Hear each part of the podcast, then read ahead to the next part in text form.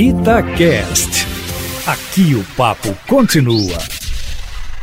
A partir dessa crise militar, provocada de forma suspeita, viu? Afinal, o que ele queria? Pelo presidente Jair Bolsonaro, o que acontece é que, mais do que antes, a sociedade, além dos poderes constituídos, como o Congresso Nacional e o Supremo Tribunal Federal e o próprio estamento militar, vão ficar de olho nos próximos passos do presidente da República, que tentou uma coisa, quem sabe, a possibilidade de um estado de sítio, como ousou o Major Vitor Hugo no Senado Federal, de forma que, se nada do que houve teve aí uma palavra oficial, Resta o alerta das instituições, sobretudo depois da advertência do ex-ministro, o general Carlos Alberto Santos Cruz, de que Bolsonaro deu um tiro no pé, palavras dele, viu, ao substituir o ministro da Defesa, Fernando Azevedo, e, em consequência, provocar a derrubada dos três comandantes militares, finalmente, ontem recompostos, com Paulo Sérgio Nogueira no Exército, Almir Garnier Santos na Marinha e Batista Júnior na Aeronáutica, de forma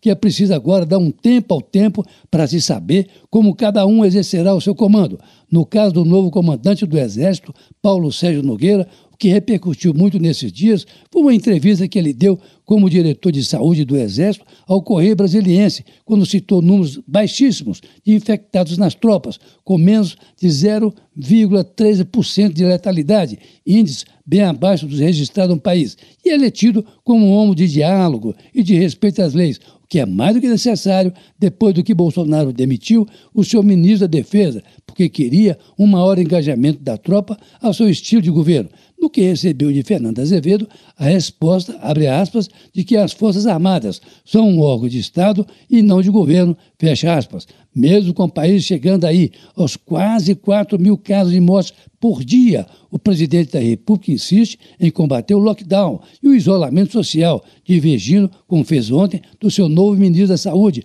Marcelo Nogueira, dos presidentes da Câmara, Arthur Lira, e do Senado, Rodrigo Pacheco, na primeira reunião do chamado Comitê de Crise, algo inesperado quando se sabe que esse comitê foi formado por sugestão de Rodrigo Pacheco para dar uniformidade e comando de ação no combate à pandemia, que acabou não acontecendo, como se viu ali em Eustáquio. O presidente insiste em ser contra o isolamento social e essa foi uma das razões da crise, com a tentativa do Major Vitor Hugo, no Senado, de ter dado um gesto de esperteza é, para tentar fazer do estado de emergência, por causa da pandemia, um estado de defesa, com que daria ao presidente é, aos, os poderes inerentes ao estado de sítio. A esperteza, quando é grande, já advertia Aureliano Chaves, cria penas e engole o esperto. Mas corre aí o país, diante de tudo que aconteceu, um manifesto assinado por Ciro Gomes, Eduardo Leite, governador do Rio Grande do Sul, João Dória de São Paulo, Henrique Mandetta, ex-ministro de Bolsonaro, Luciano Huck, João Amoedo, Partido Novo, entre outros, na defesa da ordem democrática e de repúdio à tentativa totalitária do governo Bolsonaro. Ou seja, para resumir, como disse o ex-ministro Santos Cruz, o presidente, abre aspas, deu um tiro no pé, fecha aspas. Mas a prudência manda que se espere um pouco mais para se ter ideia de como reagirá a sociedade